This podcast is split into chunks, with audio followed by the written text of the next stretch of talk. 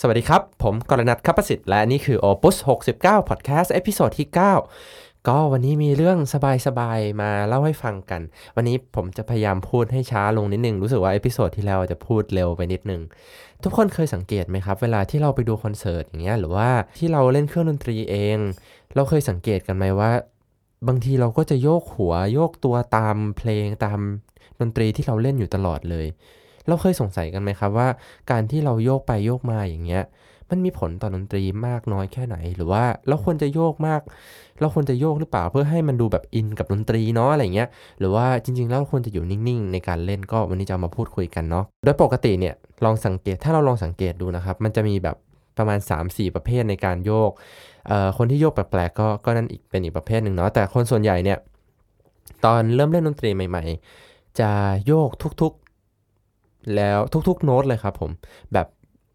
สมมติเล่นโดเรมีฟาอะไรเงี้ยก็โยกมันทุกทุกจังหวะทุกทุกโน้ตที่เล่นเลย มันก็จะดูมึนๆงงๆหน่อยเนาะแต่ก็พอเขาเริ่มเรียนดนตรีมากขึ้น เริ่มคุ้นเคยกับดนตรีมากขึ้น ก็อาจจะโยกน้อยลงเหลือเป็นแบบเอ่อทุกๆ ตัวดำแทนอะไรเงี้ยแบบโน้ตตัวดำแต่ละตัว ทุก ๆ จังหวะตกแทน หลังจากนั้นพอผ่านไปอีกสักพักเขาก็จะโยกเป็น โน้ตตัวขาวแทนก็จะโยกน้อยลงหน่อย แต่โยกจะเป็นจังหวะแบบตึกตึกไม่ไม่ได้โยกถี่มากขนาดนั้น แต่ก็ยังโยกอยู่ พอเล่นไปเรื่อยๆครับผม ถ้าเราไปดูคนที่เขาเแสดงบ่อยๆ หรือว่าเป็น professional ด้านดนตรี หรือว่าที่เป็น soloist ต่างๆ เวลาเขาแสดงหน้าวงเนี่ย เราจะเห็นได้เลยครับว่าเขาจะไม่มีแบบแผนในการโยกมากขนาดนั้น เขาจะโยกไปตามจังหวะที่เป็นเหมือนประโยคของเพลงมากกว่า ประโยคของเพลงคืออะไร จริงเราน่าจะเคยพูดไปแล้ว แต่เดี๋ยวลองทวนให้ฟังอีกทีล้วกันนะครับผมปกติเนี่ยเออเพลงที่เราเล่นหรือว่าเพลงที่เราเพลงคลาสสิกหรือว่าดนตรีป๊อปหรือว่าเวลาเราพูดอะไรเงี้ยมันจะมีประโยคอยู่ มันจะมีจุดเริ่มต้นจนไปถึงจุดจบมี full stop ถูกไหมมันจะมีเป็นประโยคเวลาเราพูดเราก็ต้องพูดเป็นประโยค มีเว้นมีหายใจ เพื่อที่คนฟังจะได้เข้าใจนะครับผม อะไรประมาณนี้ดนตรีก็เหมือนกัน ส่วนใหญ่แล้วเนี่ยดนตรีประโยคจะมีแล้วแต่เลยครับ แล้วแต่เพลงว่าประโยคจะสั้นหรือว่าประโยคจะยาว ส่วนใหญ่ก็จะมีแบบ 4 ห้อง บางทีก็ 8 ห้องบ้างอะไรเงี้ยแล้วแต่เพลงแล้วแต่สไตล์ของคนแต่งนะครับผม ทีนี้เขาจะโยกเป็นประโยคไปเหมือนเราพูดเป็นประโยคเขาก็จะโยกเป็นประโยคเหมือนสื่อสารอะไรทุกอย่างออกไป จะไม่โยกทุกๆ โน้ตตัวดำจะไม่โยกถี่มากๆขนาดนั้นอะไรเงี้ยทีนี้การที่ พอโยกเป็นประโยคแบบนั้นอะเราเองจะรู้สึกว่าแบบเออมันมันฟังสบายเนาะมันมันฟังไปในทิศทางเดียวกันมากขึ้น เพราะอย่างนี้เลยครับผมลองสังเกตตัวเองดูดีหรือว่าเวลาไปดูคอนเสิร์ตเพื่อนอะไรเงี้ยลองสังเกตดูว่าเขาโยกยังไงแล้วตัวเราเองเนี่ยเราโยกเยอะเกินไปหรือเปล่า เพราะว่าในความรู้สึกผมนะผมรู้สึกว่า ถ้าเราโยกเยอะเกินไปเนี่ยจริง ๆ มันไม่ใช่เรื่องผิดอะไรครับ แต่แต่ต้องระวังให้ดีเลย เพราะว่าถ้าเราโยกเยอะเกินไปบางทีมันจะรบกวนสายตาคนดูและหนึ่งหรือว่าอย่างที่สองคือรบกวนทิศทางของดนตรีด้วยคือ ถ้าดนตรีไปข้างหน้าแล้วเราโยกขึ้นลง มันก็จะแบบมันก็จะไม่ move ไปข้างหน้าคนที่ฟังหรือว่าอาจารย์ที่ยืนดูอยู่เนี่ย ก็จะเห็นว่าแบบเออมันไม่ควรโยกแบบนี้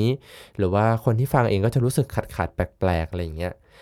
ผมเองเนี่ยเป็นคนที่ค่อนข้างโยกเยอะอยู่เหมือนกันสมัยก่อนนะเคยไป masterclass ที่น่าจะที่มหิดลมั้งเมื่อแบบนานมากๆแล้วอะ่ะ